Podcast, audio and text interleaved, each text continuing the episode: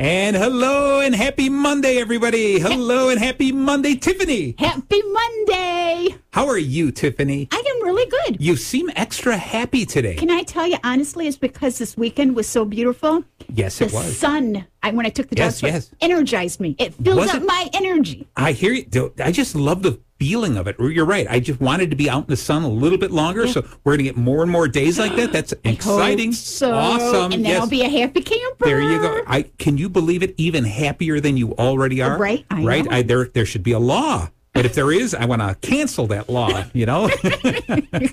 so hello everyone. It is Monday about seven o'clock, and you are listening to WRLR ninety eight point three. And this is Bacon Bits with Master Happiness. My name is Marty Jalove. And as always, every Monday right here, we are trying to help you navigate those paths of happiness. Okay, we're inundated by reasons to be scared and sad and even mad. But uh, we've got to fight a little harder. You know, happiness is outnumbered three to one. So we fight a little harder to find those paths of happiness, and they are out there. You know, we are going to deal with those other feelings, but find those paths of happiness. And I can't do it alone, just like you can't do it alone. We tell everyone, go find some help. I've got the best help in the world. I've got my bestest buddy. Tiffany. There she is, and she is with me every Monday. I could not imagine, I really couldn't imagine being here without her. Okay, she energy, like she just said, this sun energizes her. She is like my sun. I sit, I'm your I- sunshine. There you go. I sit here and I look across, and she's giggling and grinning, and oh. she's just shining, and she's just happy all the time. Hmm. Okay, so it just it means so much to me when I can look over there and she's just smiling. I don't know what kind of uh, pills or what kind of food or what kind of drink she's doing, but I just want to dip in that pool there. All right. I want. I wish I was as happy as Tiffany is Well, every got to single tell you, day. you're pretty darn close. Well, I'm trying. I'm trying. There, there you go. So, anyway, like I said, everybody out there, what we want to do is we want to help you navigate those paths of happiness. And we do agree that there are plenty of things in life that are going to uh, bring us down and sadden us. And uh, the thing we're going to talk about today is the end of life. We're going to talk about death. Today's show is all about life, death, and bacon. Yeah. Okay. And yeah, and, and all of a sudden, uh, we kind of lost Tiffany's smile there. It's a tough one. it is a tough one since I just lost my mom. Exactly, exactly. And you know, Tiffany, when if you feel like you want to open up, if you want to share stories, you go right ahead. Uh, if you're feeling for it, because I was just repeating some of the stories, some of the things I was thinking about about people in my family I lost. I was talking, sharing some stories with my sister, and I could feel that it was welling up in me. I was teary. I was all Oh, wow. teary eyed. After yeah, all these years. After all these years, me at least, I find that uh, I learn a different lesson. And the most important thing for me is that everyone I've lost, I've gotten some type of closure. Uh, and I should say almost everyone I lost. I lost one nephew uh, many, many, many years ago. Uh, he took his own life, Oh. and it was awful. And that's the one that I wish I could have stepped back and I wish I could have just talked to him just a couple of minutes before that had happened. Uh, I, I mean, obviously to stop him, but also just to understand because to go through years and years and years and really never knowing why, what would push you to that point. A is- lot of pain. yeah, a, a, a great deal of pain. And so being an uncle, to, it's a normal feeling, I think, to feel like that when you don't have closure, that you see, you feel like I could have done something. Uh, I'm at that age now that I'm finding people my age group are dying, and that's scary. Yeah, Absolutely. yeah. And you sit here and you're like going, wow, old people are supposed to die. Right. You know, uh, when I lost my grandparents, I was kind of like, you know, old people, I understand they're going to die. Of course they're going to die. They're, they're old. But then all of a sudden, when you start losing people your age or younger than you, Right. it is a plays with your mind in such a crazy way. So, uh, t- like Tiffany had mentioned, she had lost her mom not too long ago, and so we said let's let's dedicate a show to that. How we deal with death, how we deal with the grief of death, and just these great great losses that we have. And uh, I just wanted to make sure we had enough time. And so, Tiffany, you you I, I want you when you feel like it, you want to share something, you just share away. Okay. Well, I, the one thing that I, I'm thinking I'm really missing that I didn't think I would be Yes. is if something happens, picking up the phone and calling my mom. Oh, sure. and that's so sure. it's really tough. It's like something at work happened, and I'd like, oh, I got to tell mom. And like, ooh, I can't. Or um, if I'm not feeling well. Right, There was right. a couple of times. It was pretty late at night. I had uh, a pain in my chest, and I thought I was having a heart attack. So I had called my mom, and my mom's because I didn't want to wake Yeah. my husband up. So I called my mom. And so I called mom, you know, I have this pain. She's like, honey, it's gas. Drink a cup of tea and have some toast. You'll be fine. That's- you know what? I was fine. I had a cup of tea and some toast. Cool, mom cool. was right. So little times that I'm like, oh, I got to call mom. Yeah. She's not there. Right, And that's right. what really, really, really gets to me. I- but I, I Yeah. feel that she's still with me. Good. And good. that's that gives me comfort. Like, and before she passed, I'm like, Mom, I know you're going to be with me. She's like, Oh, honey, I'll be whispering in your ear. And I'm like, I know you will be there. So that kind of gives me comfort knowing. And you, you've got to figure she nurtured you. You grew under her care. Mm-hmm. And so what happens is, you know, we see kids repeat everything parents do. Uh, they, the parents are their, are the role models, the mentors to children. And we try to do a good job. And we have to realize that our kids grow and uh, evolve based on the actions they see us do. So what happens is the kids become slightly like us. So I love the idea how you just said that she will be with you. And I agree with you 100%. She will be with you because she's part of you. Okay. And I look at my kids and I look at my sons sometimes and I get upset. And, you know, we're talking about this. And I'm know, already, right? I'm already getting teary eyed here. But I look at my son and I see be great. And I see, uh, you know, that sometimes he picks up some of my bad habits. And I'm like, oh my God, it, it, it just drives me crazy. I look at my my oldest daughter, Katie, and I said, "Wow, she is like has not only taken the best of me, but she is like taken the best of of me and her mom, and she is just created her something that she's an incredible individual."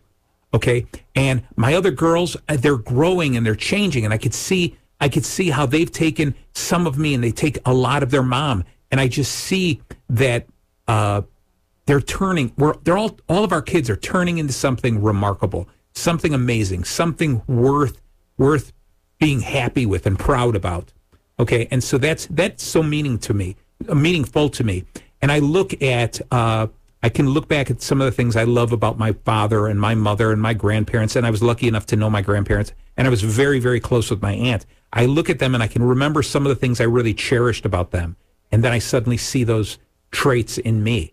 And it really does like you said it, it there's a connection there where we we have taken on their traits. We have become them in our own way and so in so many ways they're right here with us Do you ever um like talk to them? oh my gosh yes Yeah, I do too. I'll just sit there and and people um yeah, Yeah. it's it's kind of funny that I'll say, "Well, mom, you know, I did this, this, exactly. this." Or, yeah, and it's So and it is just that right that little conversation where we're laughing about it, where it's kind of like silly, like oh, I just you know messed up again.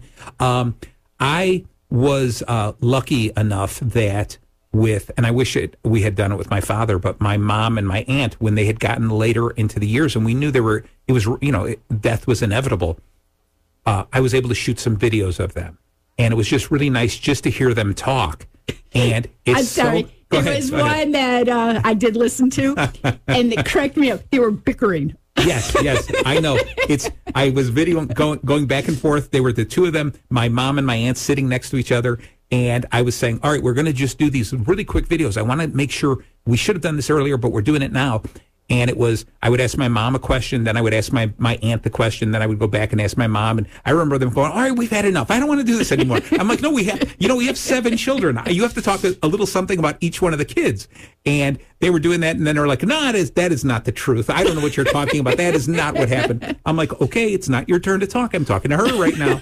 Yes. so those are the beautiful things. And they left me with so many great memories. And you actually told me to do that, and I did do that with my mom. Good, good. And she had things to say about all of us, and Beautiful. She told me that she was proud, and she goes, "Tip, you're so intelligent," you know. And I'm like, "No, you oh, got the right kid." Oh. yeah. So she was a good liar, right?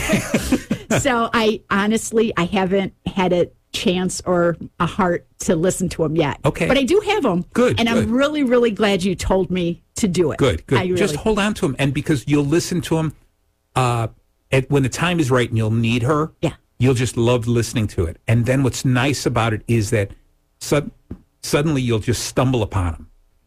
One day, you know, a year from now or two years from now, you'll be flipping through, and you'll you'll come to them again, and you'll click through, and it's just it is just overwhelmingly happy. Yeah. Okay, it's just a, such a great feeling. Yeah. All right, so yeah, I think everyone out there, uh, you've got to look at these people that we know, our parents, our grandparents, uncles and aunts, and stuff like that.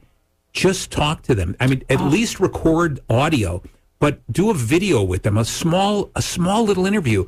I mean, Right. You think about we have the technology right now, Right now. at our hands that it's so easy to do. And I'm telling you, it's even if you sit there going, "Oh, well, that's you know Uncle Sal or whatever," okay, and Uncle I- Lloyd. yeah, Uncle Lloyd, and I barely talk to him. Record it anyway. Absolutely. Go over there if you can't make it there um, to do a video, then record a phone call. Yeah. just to hear his voice, Voice. because years from now you are going to want to hear that voice. Yep. Okay. Um, so I want to, you know, just go through this. This whole thing is. So Tiffany, why do you think? What do you think the reason is that we are so afraid of death? That we're so afraid to talk about it? We don't even like to think about it. You know, we we want to live our lives, but we don't. We postpone that. Like we don't want to talk about it. I don't know. That's really tough. My mom was never afraid. Okay. She she was she goes, I'm not afraid of dying. Okay. It's gonna be another adventure for me. There you go. You know? All right. I So, love that. Um I I guess I don't want to think about it because I'm not ready now. Right. If Right. If something was wrong with me and maybe if I was really sick or I had something, maybe then yeah. But right now, I'd be afraid because I'm not ready. I Sure. have too much more to live for or experience. So that would be the only reason why I'd be afraid is okay, I'm not done yet. I'm not done right. here. Right. So what um it's interesting because the first step in this and I was reading something by a psychologist named Jay Williams Worden. Okay. And what he did was he came up with these four tasks that help us understand how people uh you know our journey through the grief of either dying or or dealing with somebody who's going to die. And the first task is to accept the reality of the loss. You know, uh, understanding that it's inevitable. Okay. And what's interesting, he touched on the fact that the older you get, the easier that is because we know death is closer to us and we start understanding how inevitable it's going to be. When you're young and carefree, you're never thinking death is around the corner. Okay. But unfortunately, we, we're fragile. Death, you know, we're not promised a tomorrow. So death could come to any one of us. And it's the unknown. No one knows. Okay, No, what is right. death like? Nobody Yeah, knows because exactly. they don't. And so we want gone, we want it we want it to be wonderful. We want it to be something. Okay. Uh, so because it adds to the whole idea of if that's it, if we just are born, we live, and then we die, it seems like uh, you know, we can't make sense of it. We want to we want to know the purpose, and sometimes we want to say after we die, there's something grander out there. Like in other words, we did something, we accomplished something, and we're going to be thanked or rewarded in this afterlife. You know, we're going. It's that ultimate uh, parent who is looking over us, watching what we do, and then afterwards they're going to say, "You did a good job." You know, that Marty and Tiffany, you made people a lot happier. so they're going to give us that extra hug. The little we're gonna extra get, hug. We're going to get a podcast in heaven. Okay. so that'll be it. was All right. funny. Oh, well, I'm glad. There you go. All right. a podcast Podcast in, heaven. That's that's a good name for it. We should trademark that right away. There. Podcast in Yeah. heaven. Yeah. And there we go. All right. So the task number two, uh, according again to psych, uh, psychologist J. William Worden, uh, after accept the reality and loss, number two is process the pain of grief. In other words, just process it, kind of understand it, and and feel feel it, and allow yourself to uh, to feel the grief. It's so important. You can't just camouflage. You can't hide it. You can't bury it too deep. Uh, process it and, and accept it in your way. Okay. I had um, gone to therapy. So my mom had passed, and I didn't cry at Okay. all. I mean, we Sure. knew it was coming. We didn't cry. But as soon as I went to my therapist's office, Yeah. as soon as I saw her, I broke down. I'll bet. So the for the full hour, I bawled and bawled and cried and cried and just let it all out. And I did feel better. Good. But it was for days I didn't cry at all. And then Sure. as soon as I saw her, I just lost it. Well, chances are that, that at that therapist's office, it was a warm environment. It was a safe environment. It was a place where you could just let go. And all these other people, maybe you, I don't know, and maybe uh, the, when you were around family and that, you felt you had to be strong in some ways. I could, I can't break down in front of these people yet. And here the therapist was the perfect uh, Mm-hmm. place for you. Yeah, I remember when my father died. It took me a very, very long time to cry. Wow. I couldn't cry, and in fact, it bothered me because um, I thought, why am I not crying? Okay, I mean, I admire my father. I have such wonderful memories with my father, and he's been gone a long, long time. So I don't even know if the, half of the memories are true or they're manufactured in my head.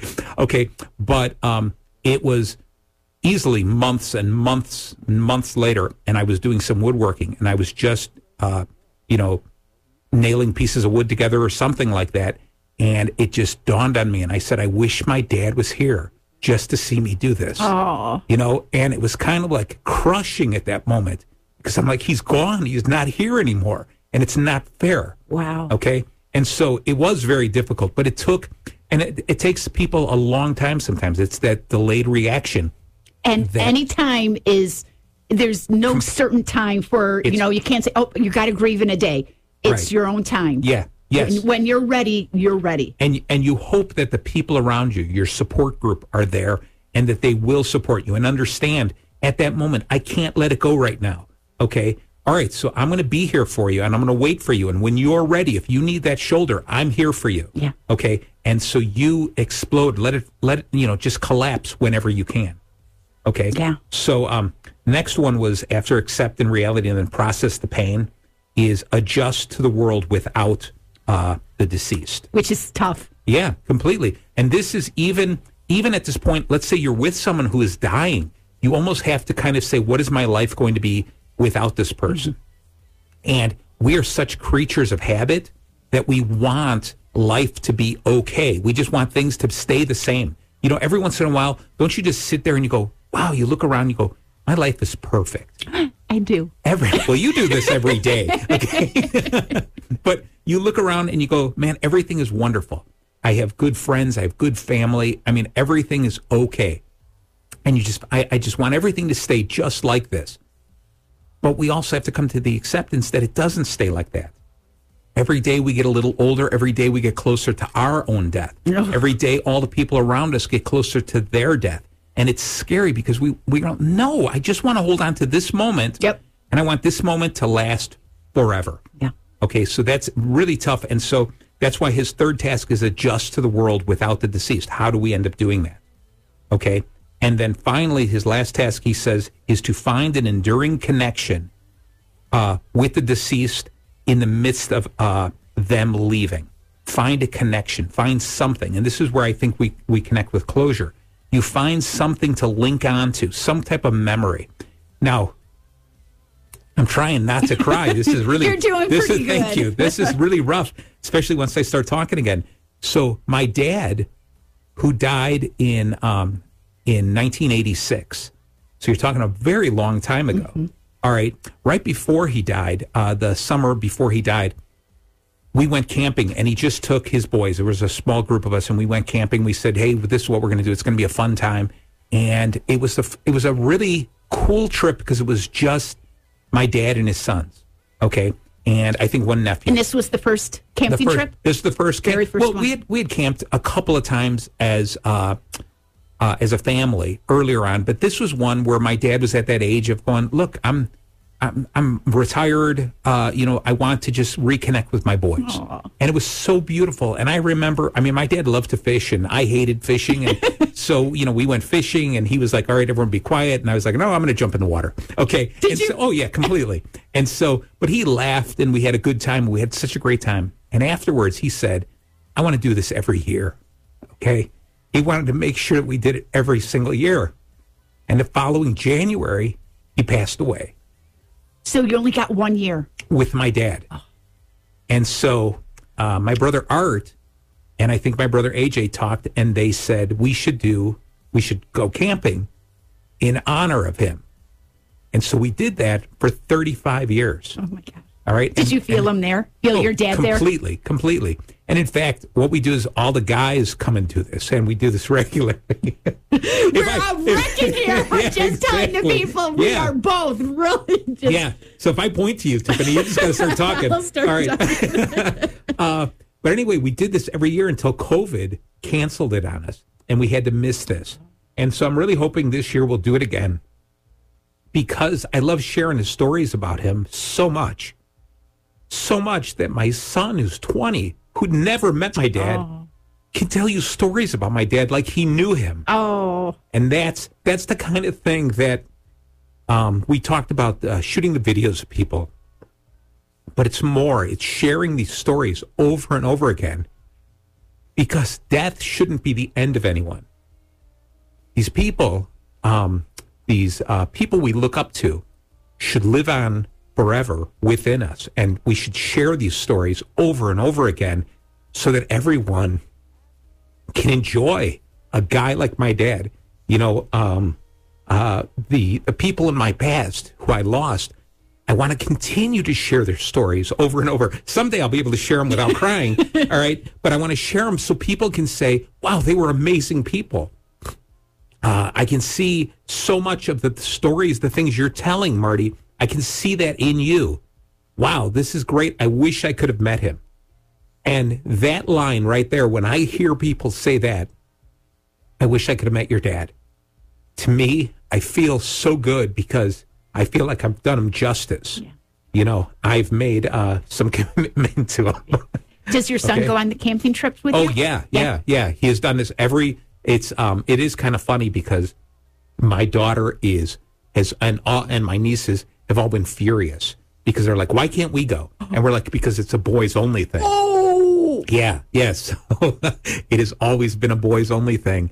And uh, we go there and we just have a great time. And it's funny, when we were first doing it, we would do crazy things. Like I think I told you, we went to a dude ranch. We went fishing in the boundary waters between you know the United States and you Canada. stepped in and saw some cows. Oh yeah, we did. Yes, we did the cows, right? We did all kinds of stuff like that. Now we're older, and it seems like, oh, let's go to a hotel by the Mall of America. Okay, so it's kind of like, you know, my father's like, what the heck kind of kids did I raise? you know, so I would still like to go out and do something crazy. Okay, Uh, can I tell you? Tell me. I, I'm going to make the decision for your next trip. All right. Okay, All right. so- we'll see if the rest of the boys All the agree with Jalove it. family out there, this Yes. is what you guys are going to do: I'm listening. whitewater rafting trip. Oh, I think that there would be a lot of us who would like that. Um, Okay. I- Boom. See? All right. Boom. Boom, Boom. It's done. All right. Good. We'll talk about it. All right. So let's get back to this. Okay. So anyway, uh, I wanted to go through uh, the bacon, the B A C O N. Like everyone out there who has listened to our show in the past knows that what we do is we try to tackle some some big problems, uh, problems like uh, bullying and uh, trying to show empathy and working with people you don't uh, get along with. Anxiety. Yeah, anxiety, right? then we then we talk about some lighter things like what's Humor. your yeah, what's your favorite holiday food and drink and stuff like that. So today's a, kind of a deep one for us. And so it was a little difficult to come up with bacon, the acronym B A C O N. What we do is we come up with a different line, a different word that is kind of a way to solve that problem, solving the grief here. So this is what I've got for bacon. Uh, Tiffany, are you ready? I'm ready. All right. So let's say we're we are uh, talking with someone who's near the end. Uh, we know that we're going to lose this person, and we're just trying to comfort them and co- and find some answers for ourselves. So it would be B, be there and be honest. In other words, it's it's be with that person and be with them one hundred percent. Okay.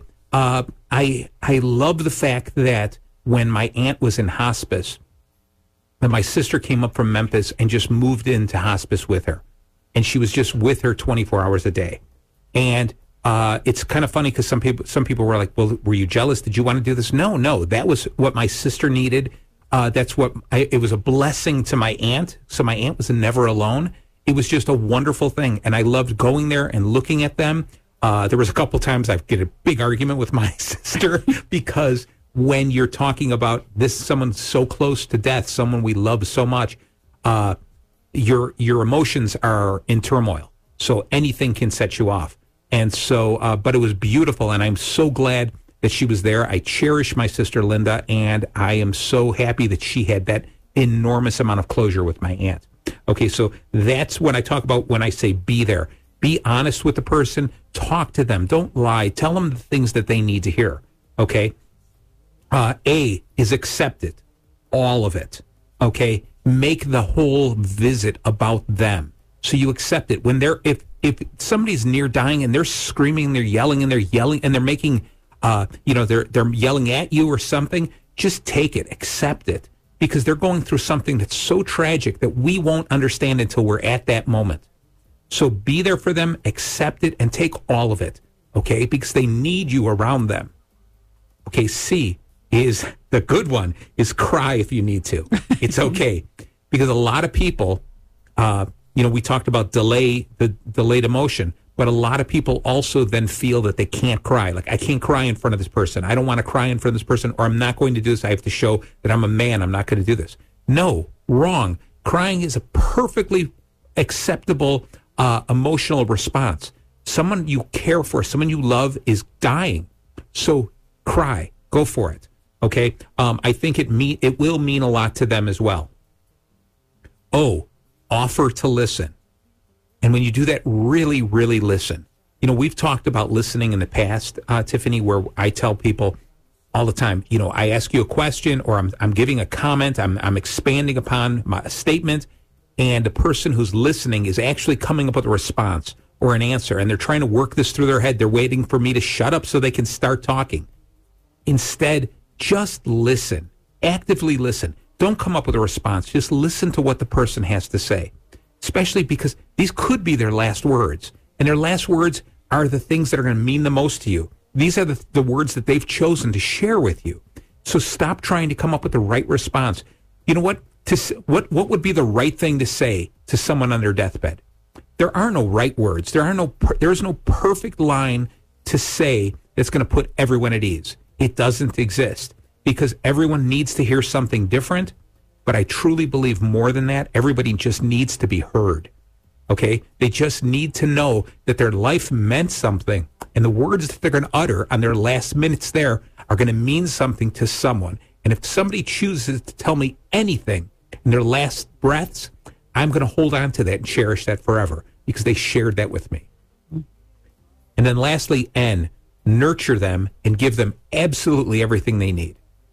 Okay, keep that in mind. Is just that moment.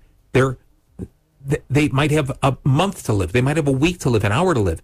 Just nurture them, make them feel the best they possibly can, and give them whatever they need. All right. That um, you know, I remember my grandfather was up in age, and he uh, we just knew he was he was getting closer and closer to uh, the end of his life, and he wanted beer. Okay, and everyone's like, "No, do not give him beer. He does. He doesn't want beer." And he and he still smoked cigarettes. And he was, "I want my cigarettes and I want beer." And everyone's like, "No, you can't do this." And then us, his grandchildren, would sneak him cigarettes, and then eventually sneak him uh, the near beer, the fake beer, the non-alcoholic beer, but not tell him that it was non-alcoholic. Okay, and the reason they said don't give him any beer is because they didn't want him to get drunk or a little a tipsy and then trip and fall and hurt himself. Okay, so he would it was so funny because he would hide in the bathroom and he would smoke his cigarette throw it in the in the in the toilet and he would drink his beer in the in the bathroom away from his wife and, did he know it was non-alcoholic? No no no. He thought he was he was getting beer so he was good. But he hid it. He hid away from it. Uh, and this what i mean is just give them what they need. I mean why not right? If uh, somebody needs an extra shot of painkiller give them the extra shot of painkiller all right? I mean they We've lived a whole life, and I don't care if your life ends in your teens or in your old age. Just you've lived a life, and if you're near your end, treat them. Okay, that's that's it. That's how I feel. So I really believe our bacon today is be there for the people. All right, be honest with them and just really, really be there. Accept everything that they're going to give back to you, and uh, make the conversation all about them.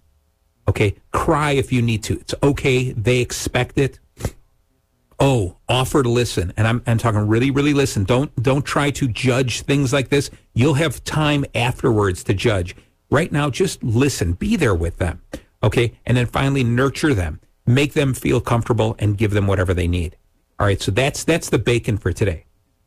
Uh, what do you think, Tiffany? That was good. Are You're, we going to do the, the other one? The other one. The what? life? The life. Do we have a bacon? No, I life? don't have a, a bacon for life. I was, I, I think, and the reason I was thinking mm-hmm. of this.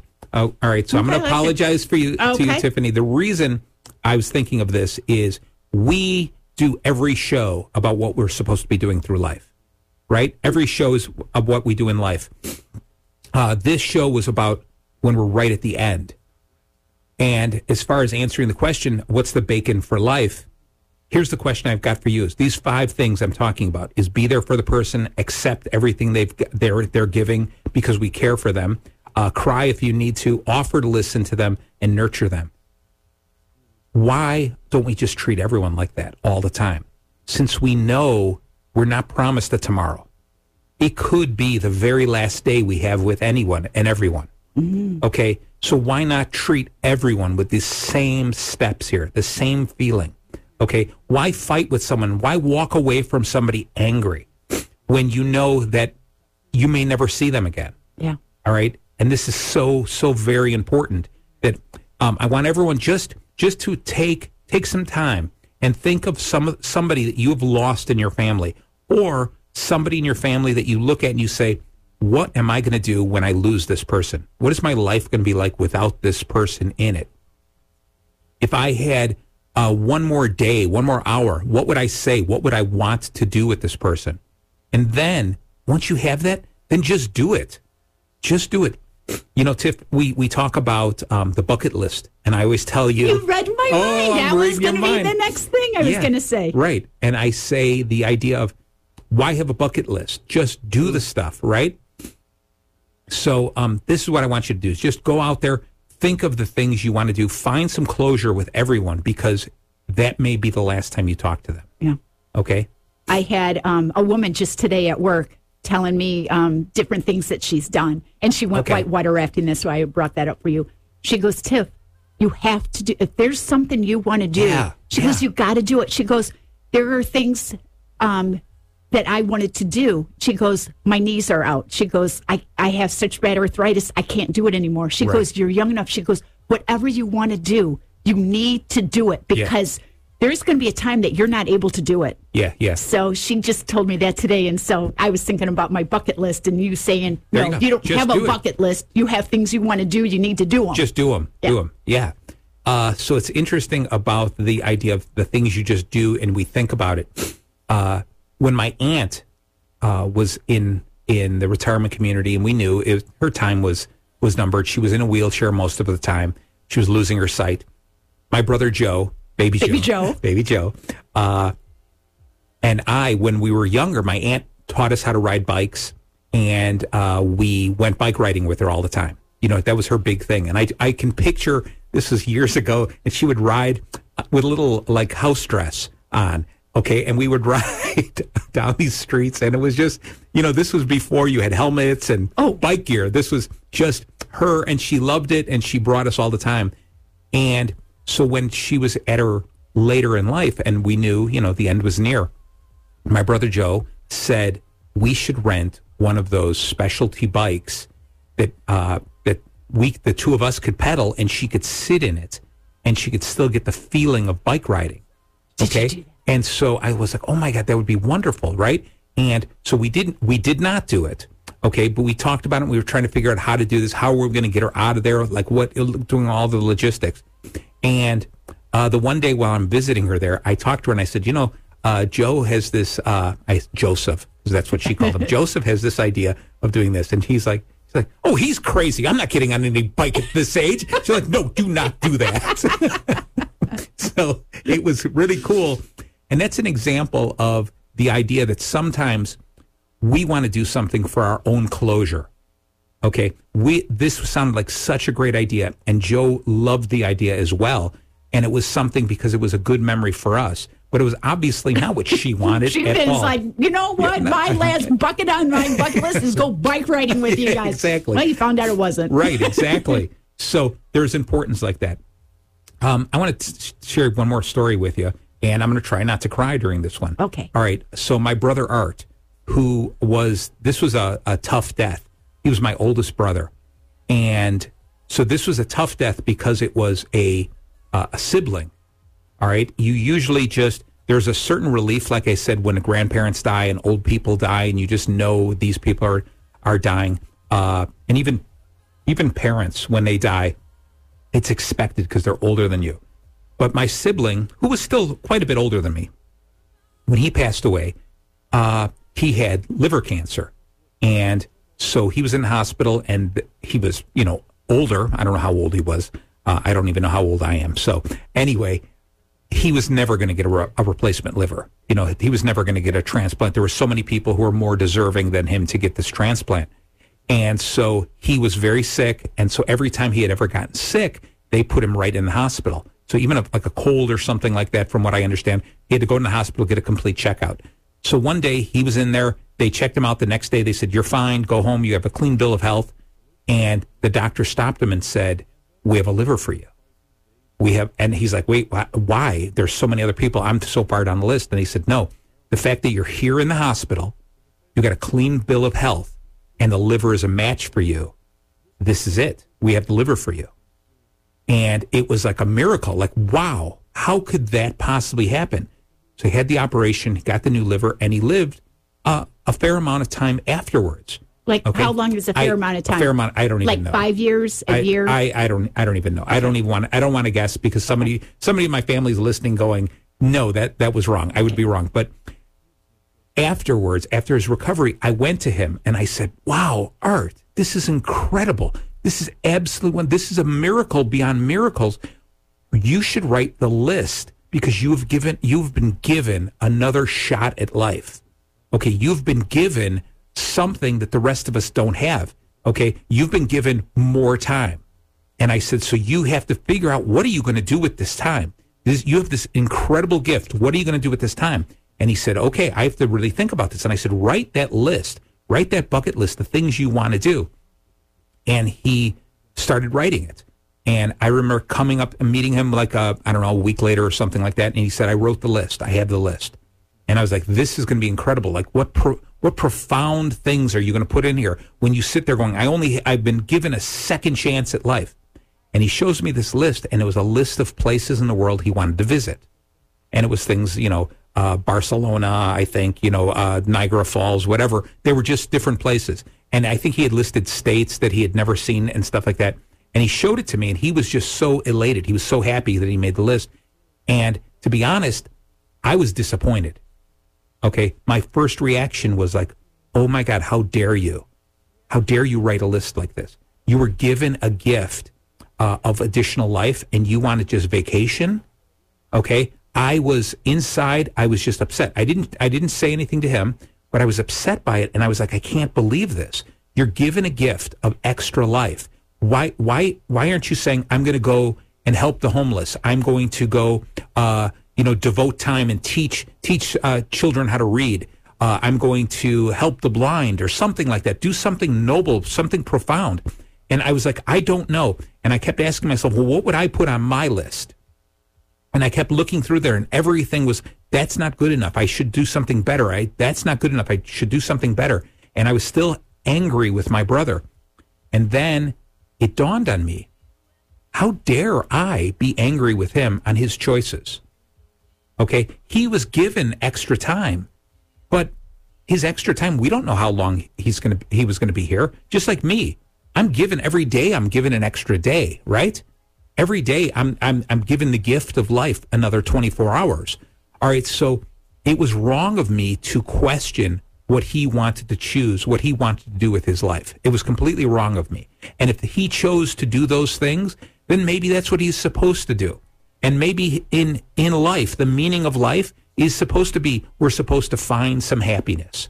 All right? And so I'm glad for him. He, I know he didn't get a chance to see uh, and do everything on his list. But did he do some of the stuff? I think he list? definitely did some of the things, and I think that's important. And so the lesson that I learned from that is make that list early. Okay, why wait till that last bit? Make that list, whatever it is. If you want to see Niagara Falls, Tiffany, because I know that's on your list. If you want to see it, then just go and do it. Yeah. Okay. If if somebody out there wants to go help the homeless, then go and do it. Yeah. Okay, don't plan for it. And it shouldn't be the last thing. You know, you don't say, well, one day I'll do it. No, today, plan for it and just get it done. Yeah. And so I'm glad that my brother gave me that gift. Yeah. Okay. Because he made me think about that. But that's good that you did realize it. Yes. Yes. Because some people might not have realized it and had it click. You know, the little right. lo- your little switch turned on. Right, So you understood it. Yeah. So that's good that you got Yeah. to understand. And so I, I am very lucky. I'll tell you, I'm I'm very happy with the the fact that of all the people who I've lost, again, other than my nephew, uh, my nephew Christopher, other than him, I've gotten great closure with all the people. Oh, good. Yeah. Um, my dad, when he went, you know, I was a young kid. Oh, you were? Yeah. Oh, I, didn't realize he- you were young. he was third. Yeah, I was. I was young once, Tiffany. Oh. this was over 35 years ago. He died. Oh, wow. Yeah, remember? So I've been we've been camping every year since he passed away. So I was young enough that I was like, I don't know what am I supposed to say. I, my dad is dying. What am I supposed to say? I don't know what I'm supposed to do. And he's in the hospital. And I remember him looking at me and seeing how uncomfortable I, I was. And rather than me being there to comfort him, He was comforting he was comforting you. me, right? And I remember I had this cup, a plastic cup with a drawing I had done. All right. And I had put this drawing on it, and the company I was working for took my artwork, and it was a character I created, and I put it on this cup. They printed it and stuff, and I brought it to him. And I showed him, I go, take a look at this. This is what they did. And he was so happy that I was an artist and I was actually uh, being paid to be an artist. Something that I had dreamt about and something that he believed in with me. And he was like, I knew you could make it. I am so, so proud of you. Aw. And so for me, it's like, that's it. What else could have, I have ever asked for but having a father who his last words to me was just saying, I'm proud of you. Yeah. And so I had wonderful, absolutely wonderful closure with with him. So I'm going to let. Do you have a, a, any a closure message or something? Well, we have some time because I want to talk. I want to talk with about some other people, but I want to also Okay. suck in these tears. Okay. Well, I don't know if I want to do it now or towards the end of the show, but I, my special little thing is Yes. I have positive quotes on death, Okay, positive quotes on life, beautiful. and positive quotes on bacon. because the show was, um, is it life, is Life, Death, and Bacon. There you go. I There you have, go. I have positive quotes Well, I'll for tell you on what. all three. Do you want to give one quote on each of them? Oh, why don't we start something like that and just uh, Um, lighten up the mood a little bit? Let's let's let's do this roller coaster of moods. This life, death, and bacon. What do you think? Uh, let's see. Okay. Be the thing, be the things you loved the most about people who are gone. Okay. Be the things you love most about the people you are gone. Okay. That's That's, pretty Yes. much what Right. we were What talking we're- about. yeah, yeah. Okay. We- when we- I read it the first become- time, I didn't Yeah, really we- sound. we become those people who uh, who have nurtured us. Uh, life goes on, whether you choose to move on um, and take a chance in the unknown or stay behind. I can't even read it. It's too small. I Okay, I'm glad you prepared for this, Tim. Holy cow! I don't know if my the tears are all Yeah. fogging up my. Eyes. All right, well, ju- jump to the bacon quote then. Okay. Oh, I. Okay. Bacon, admit it. For a second there, your problems went away. All right. You get it? Yes, I get bacon. I got it. All right. Admit it. For a second, your Just a second. Yeah, exactly. That's fine. Okay. I'm I'm agreeing with you. Bacon solves all the world's problems. Keep looking up. That's the secret of life. Okay. Yeah. Look look positive. Everything is everything is going to be okay if you let it. Charlie Brown said that. Okay. Well, finally we have an I know, author. right? That was all the right. only one. No one. I didn't know the bacon. Excellent. Excellent. All right. I'm sorry about that. No, that no. didn't. That didn't come out as well as. I- No, you were you were wonderful. Expected. You were wonderful. Uh, so I'm going to ask you: Do you want to say anything about what you went through and the closure you got with your mom? um, it was pretty much it wasn't when she actually passed it was when she was in the hospital Sure. and found out that she wasn't going to do any treatment wasn't going to do anything and then that's when i told her um, mom the only reason why i'm taking this um, as well as i am And she goes please tell me and i said i know you're always going to be with me and she was so cute because she goes honey i am she goes might take me a while because i don't know how long it's going to take for me to get there get to you she goes it might take me a while she goes but i'll absolutely be with you Awesome. and then i had um, a dream after she passed and it was in a um, a really big, big room. It was an empty room. Okay. It was just huge. And she was sitting in a chair, and then next to her was her best friend who had passed a year before. Sure. And I knew we grew up with her. She was our neighbor and everything. So I walked in this huge empty room, except for these chairs that they were sitting on. And I walked out and I said, um, and they both were smiling, just smiling, very happy. They looked good. My mom was real, real skinny um, when she passed. And uh, so she wasn't real skinny in my dream. And Mrs. Warner looked really good. And uh, I ran up and I said, Hi, Mrs. Warner. And then I gave my mom a great big hug. Good. And it was really, and she was just, she looked so good. And she, they both were smiling. And that gave me closure. It's like, okay, she's in a better place. And that's what gave me closure. Nice. Is that dream. Nice. Good, good. Yeah. And and I'm so glad because um, you did get plenty of time to talk with your mom and you Yeah. knew she was going uh, and so that's that's what's so wonderful is you know everyone who's listening if you have the opportunity and you know somebody's in hospice let's say or um, you know you just know they're at that age it's it's a matter of time and you get to spend some time with them and you make them feel good because the more you make them feel good the better you're going to feel inside. You really you really will. But the tough part is when somebody dies unexpectedly. That's the tough part and so don't rob yourself of that same feeling sit back all the time. And again, I talked to my sister and I said, I'm looking through everyone in my life.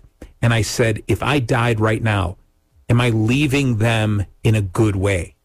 Okay. Uh, the most important people to me, obviously, uh, is my immediate family. And I look at all of them and I go, yeah, I think I'm leaving them all in a good way. I think that it's important that they know, each and every one of them, that I love them. I am so proud of them. Uh, I couldn't, I wish I could like just hug them and just tell them those words. But sometimes it's easier to tell them through the radio station than face to face, you know? Um, but it's important for them to know. And I'm, I'm happy with directions their lives are going in. Uh, they're daring and, and, and wonderful and adventurous and smart and humorous and just, they're going to be great people and they're going to pass what they have on to plenty of other people. And, you know, they're, they're just going to be a, a wonderful influence. And when you ask yourself that ultimate question that everyone asks, uh, what's your purpose in life? What was your purpose in life? Which is the thing that scares people. And I think when we're younger, uh, you start getting to that age when you start uh, questioning your mortality. And you're like, I don't know what I'm supposed to do with my life. I'm, I'm confused. Like, this is really, is this it? Uh, I come to the realization that my job, my purpose in life was to influence these people. Okay, my kids, my wife, my friends, my family. Your co host. Yes, my co-host. yes, thank you, thank you.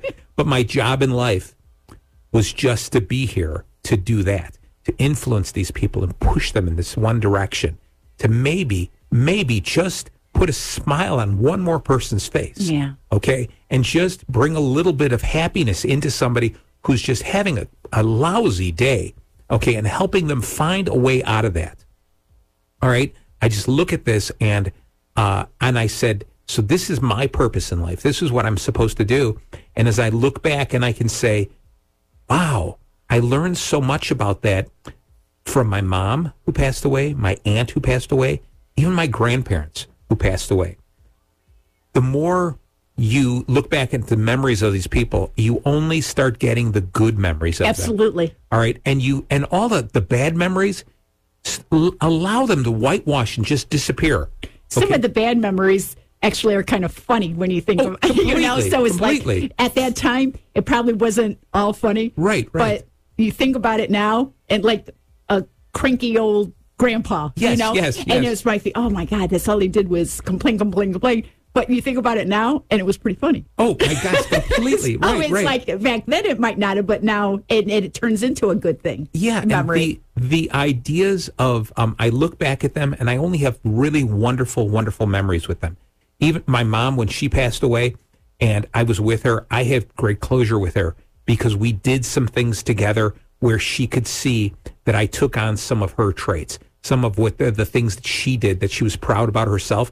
I took on those traits and I was able to demonstrate them in front of her. And I could just see that glee in her face. And she was just like, oh my gosh, you know, um, my Martin Jude. Okay. so she was just so happy for me. Uh, my aunt, was, uh, you know, here she was in a wheelchair, almost blind, and we would talk, and I would just sit and I would chat with her, and I remember breaking down crying because I had a I had problems. Something had happened. Uh, something I wasn't going to see my kids, and I really wanted to see my kids, and I just thought life wasn't fair, and it was taken away from me. And she was so strong with me. And again, another person in the last days of their life chose to comfort me instead of saying, you know, hey, you're you're here, you're supposed to comfort me. I'm the one who's dying. What they did in the last parts of their life was they comforted me. It might have felt, had them feel better though about themselves, saying, I- you know what, my last times I'm still able to help Marty. Right. In my last days, I'm still able to help Baby Joe. Right. In my last days, I was able to help, you know, your your sister. So sure. that actually might have helped them It a little bit. It's like, okay, going out, I actually helped my family. Yes. so, yeah, you might have thought of it one way, like I should be helping them, but you actually probably did help them because Right, they right. were helping you. And and it goes along with what we say all the time uh, where there's so many sayings about it is the secret to happiness is helping other people all the time. Everyone on their on their deathbed or near death when they say what would you have liked to have done? I wish i could have helped more people. Yeah. that's what it comes down to. It's not i wish i could have earned more money. It's i wish i could have helped more people. Yeah. all right. Uh, the last thing I want to talk about is uh, this, Tiffany, and that is the um, there's another psychiatrist called Elizabeth uh, Kubler Ross, and in '69, what in 1969, she wrote what's considered uh, the the cornerstone of how we deal with grief, and it's the five levels of grief, the the steps we go through, and that was denial, anger, bargaining, depression, and acceptance. And then it was after a while, what she realized in her initial studies was that she was talking to people who were terminally ill, who really saw that, you know, the end was right there. So she redid her study and she talked to more people as they were elder, as they were uh, aging, and realized she added a few more things. So there's seven steps uh, to dealing with grief, and the steps we go through, and that is called shock, denial, anger, bargaining, depression, testing, and then acceptance. And so I just want to explain these really quick. Have you ever heard of these? These these stages.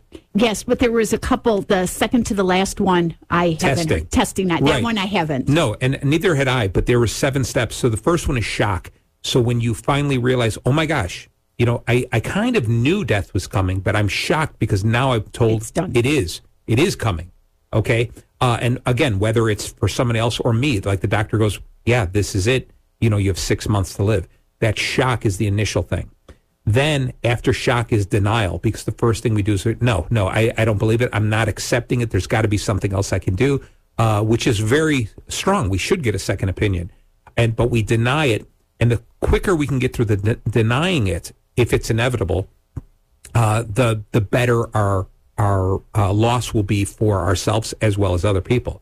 After that, it turns to anger because once you start realizing I cannot deny it, I don't have control over it. Our first response is that anger that this is I don't want this to happen. I'm going to be furious about this. Okay. After that, it's bargaining where you're saying, well, what, what can I do? This is where you start talking to God and go, well, what, what if I did this, this, and this? Can I have just another hour? Okay. Steve Jobs always said that uh, at his last minutes, he said, I would have given away everything I owned, every, all the dollars I have, uh, all my stocks and everything, you know, just for another year. Okay. That's how important it was. And that's at that point uh, in his life. After the bargaining, once you realize you can't bargain for it, that's where you slip into depression.